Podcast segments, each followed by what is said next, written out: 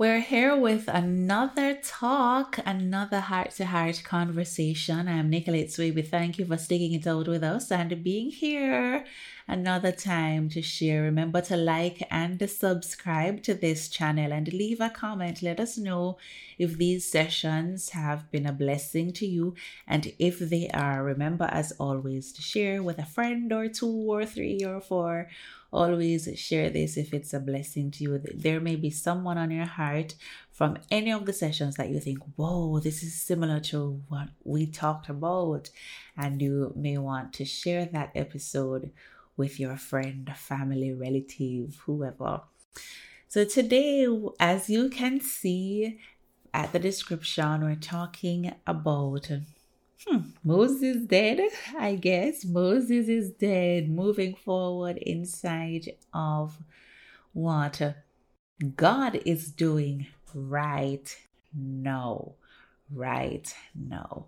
Now, there are times when we talk about what God is doing or the power of God. A lot of times we talk of the power of God as though it's history. So we treat the Bible like it's a history book, and we just, you know, pick out a few stories that we like, and we talk about God in the past tense, or we talk about some things that God did in the past. So we would look at Israel, which is the nation that God chose to declare to the world. That's the nation he used as a type and a shadow of what he intends for his kingdom and of what he intends for the church. Israel is a called out nation. He called that nation. As a matter of fact, he created that whole nation because they weren't a people. They were not a people, but he called one man. We know him as Abraham, and he promised Abraham a seed. Out of Abraham, there, there came a nation. You know, he had how many sons?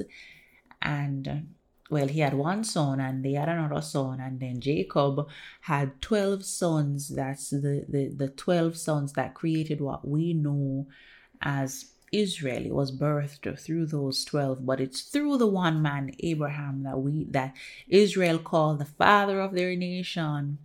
But the point is, God called that nation out of the world. He gave them laws and statutes, things that they were to follow, and uh, these were This was this was God's government. This is how he intended to govern them. And it was very different from how the other nations around them lived.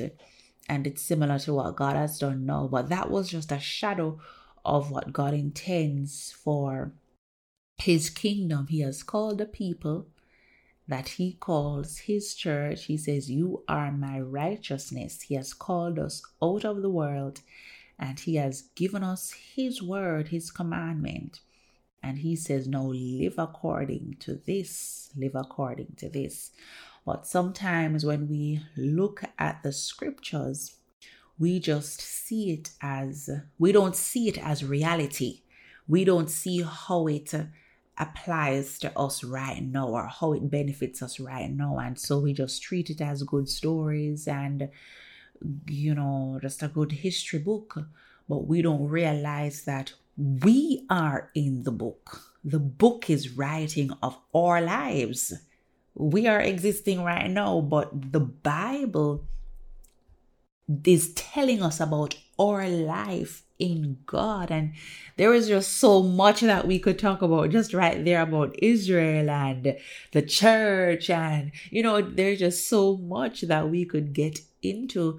But when we when we really just understand God's purpose in, in doing what he does, it's it's amazing. But today, I want us to, to kind of look at our lives and discern what the Christ in us, what God in us is doing now, and not look back at when we were in high school or when we were in college or when we just got saved or how God used to use us in the past. I used to pray and fast, and God used me to heal somebody, and I prayed for someone and they got saved. But what is he doing right now, though? Yes, you did those in the past. Is it that God has stopped using you? Is it that he no longer trusts you? What is it that God is doing in and through you today, right now? I look at the life of Joshua. Joshua was the servant of Moses. He was the leader of Israel at one point. He was a prophet. But he, before he became the leader of Israel, he was Moses' servant. And so he saw how God used Moses. No, man, that must have been exciting for Joshua to witness and see the great wonders that God did through Moses, from Pharaoh straight into the wilderness, just great wonders. But now here is Joshua.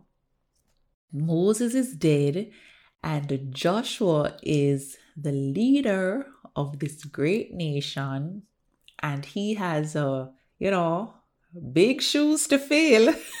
Because listen, I mean, we're talking about the great Moses. Israel praised Moses just for who he was. And so here is little Joshua now, talking about he's gonna lead the people. God says to him, arise, get up and go over Jordan, go into this land that I have for you. And God, I mean, God must have known that it's gonna be tough for Joshua. So he starts out by giving him an encouragement, kind of what we do here at Roadblock, just like be encouraged. We all need encouragement at some point. And so God was faithful to encourage this little prophet and say, Joshua, be strong and very courageous. You know, just as I was with Moses, I will be with you. Only just obey me. Keep my commandments and my statutes. If you do that, you will be fine. Wherever your feet trod, that's yours, you know. So God, it's similar to how God even called Jeremiah. You know, he encourages us because he, I, I'm, I'm assuming that God would have seen that, my, my, Joshua must be saying, what am I doing? Um, leading these people, you must be mad. You must be crazy. Me, me, do you know Moses? And I'm supposed to follow after Moses. So God probably saw the fears, the anxiety in Joshua's heart. And so he comes with an encouragement. As I said, just as with Jeremiah, he said, you know, Jeremiah, from you were in the womb, I knew you were called, you, you know. So he just wooed him. God knows how to, to call us and to assure us that we will be fine. You will be fine. Just do what I tell you to do and you will be fine. And so that's what God did to Joshua. And the following days proved that God was with Joshua. Just as Moses parted the Red Sea, Joshua parted Jordan, you know, and God just led him in certain instructions. And there's a scripture, Joshua four, Joshua four, verse fourteen. It says, on that day, which is the day when the, the river Jordan was parted, on that day, the Lord magnified Joshua in the sight of all Israel. God did it. God magnified Joshua. And they feared him as they feared Moses all the days of his life. So remember, those people feared Moses. Remember when they wanted, when you had a group decided that they were going to come against Moses, and what? The ground opened up and they went down into the earth. They died right there. So, you know, they feared Moses. They, they probably thought, you know, if we come up against Moses, the ground is going to open up and swallow us. And so there was great fear. They reverenced Moses. They respected him because they saw God working with him. But now the scripture is letting us know that on this day, when they saw how God worked through Joshua, They feared Joshua. They reverenced him in the same way. They submitted to his authority in the same way that they submitted to Moses' authority, because they realized that, hey, we're not dealing with just a man right here, but God is with him. God is with him. And so we fear God. We saw how God dealt with those who were rebellious. They died by the sword, or they went down alive into the earth. So we honored Moses. We're going to honor Joshua too, because God is with him. So Joshua and the people, they were living in the present reality. They were living inside of what God was doing now.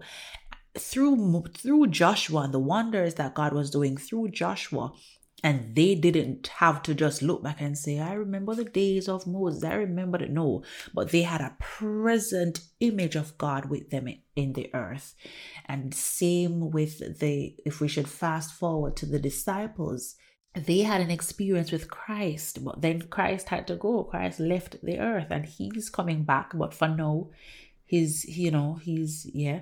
But the disciples, they now had their opportunity where they couldn't just say, well, I remember when, do you remember when Jesus was here? I remember when Jesus fed the five. You know, they didn't have a social club where they were talking about what Jesus did when he was in the earth. And man, those, those that the five loaves and two fish, we fed one thousand, five thousand people. Man, remember when Jesus healed that blind man?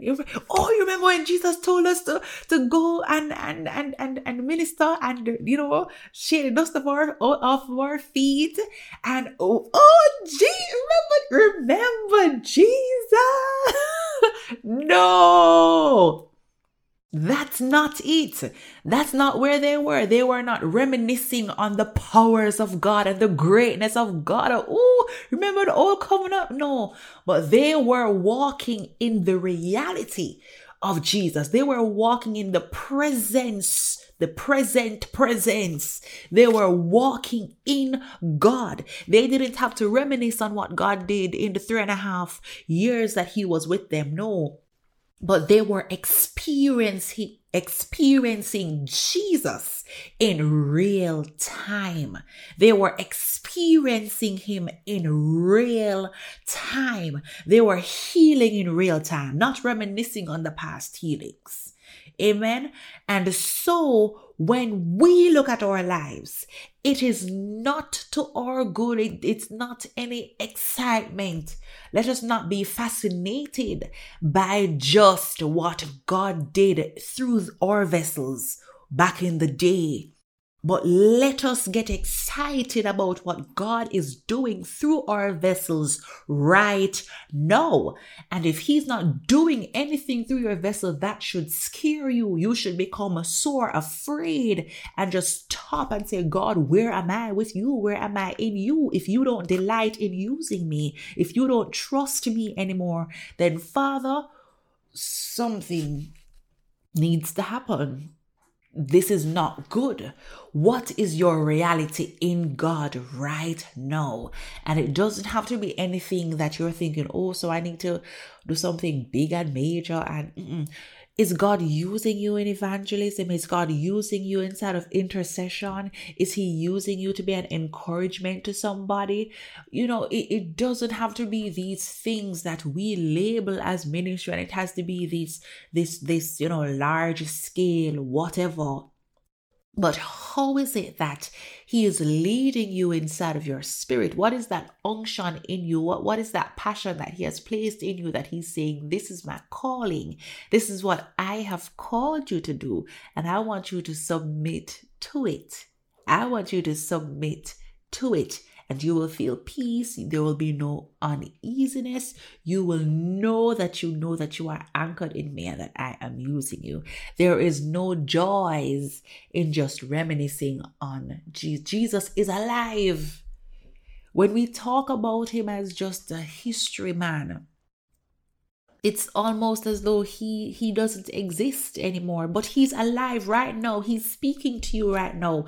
I remember I, one of our, I'm a, I'm a member of Bible Teachers International and Mary Banks Ministries. And one of our prophetess who is in heaven right now, she would always say to us, to the psalmists, the praise and worship ministers, she would say to us, don't sing about God. Sing to sing to Him. Our Father wants us to sing to Him, not about Him.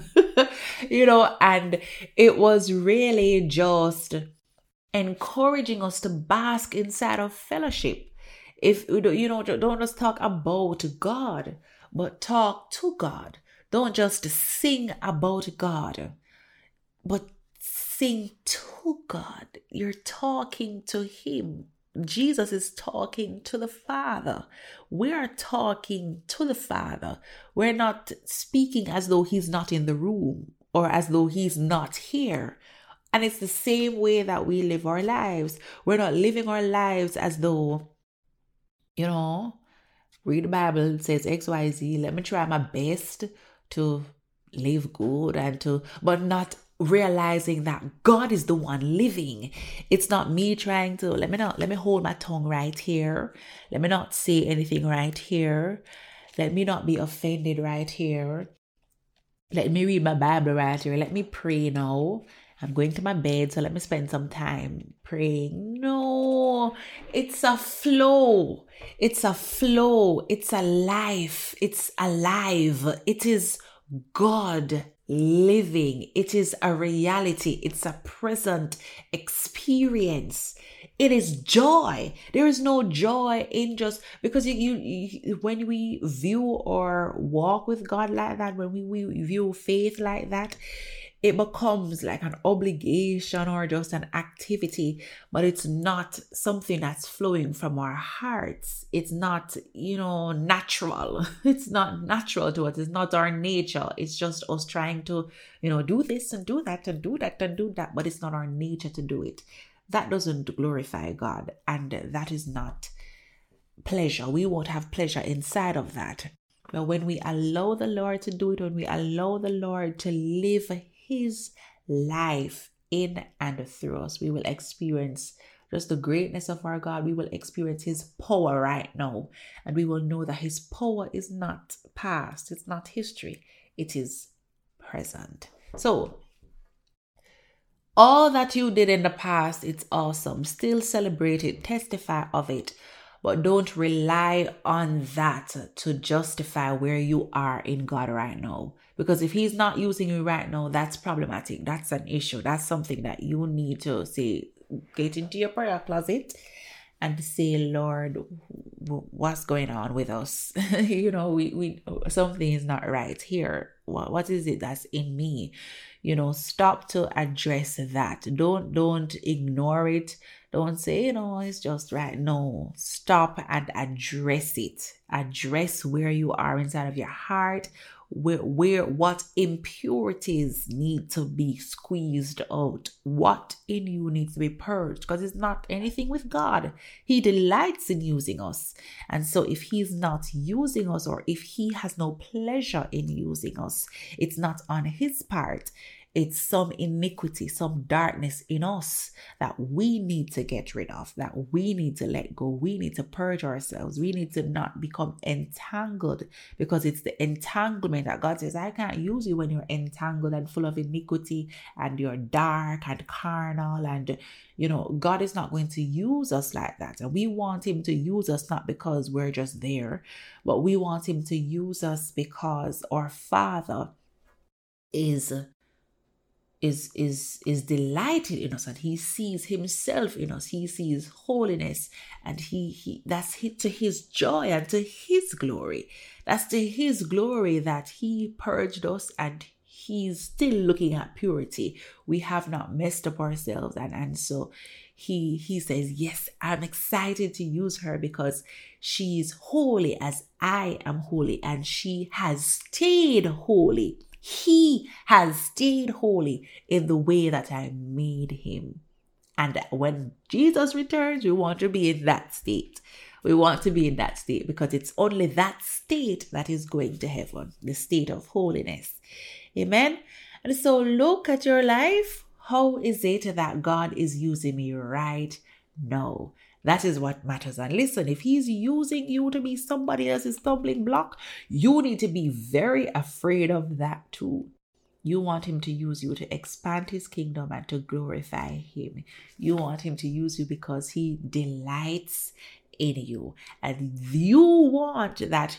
Examine too, how do you feel when God, you know, speaks of you and when he wants to use you? Is that pleasure for you, or are you fascinated by what you see in the world and you would rather be used by the world than being used by God?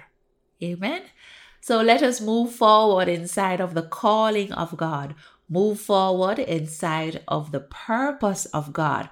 Moses is dead. He was great. But the one who is alive, Jesus Christ, is right here in you. And he has some things that he wants to do. So if he is in you, what is he doing right now? Let him do it. Let him do it. I hope that you were blessed today. Remember to like and subscribe. Thank you so much for being with me inside of the Roadblock Podcast, this heart-to-heart conversation. Remember to share with a friend. Share with a friend. Let somebody know. If you have been encouraged, I pray that you will be led to encourage somebody else. I'm Nicolette Swaby. Until next time, bye for now.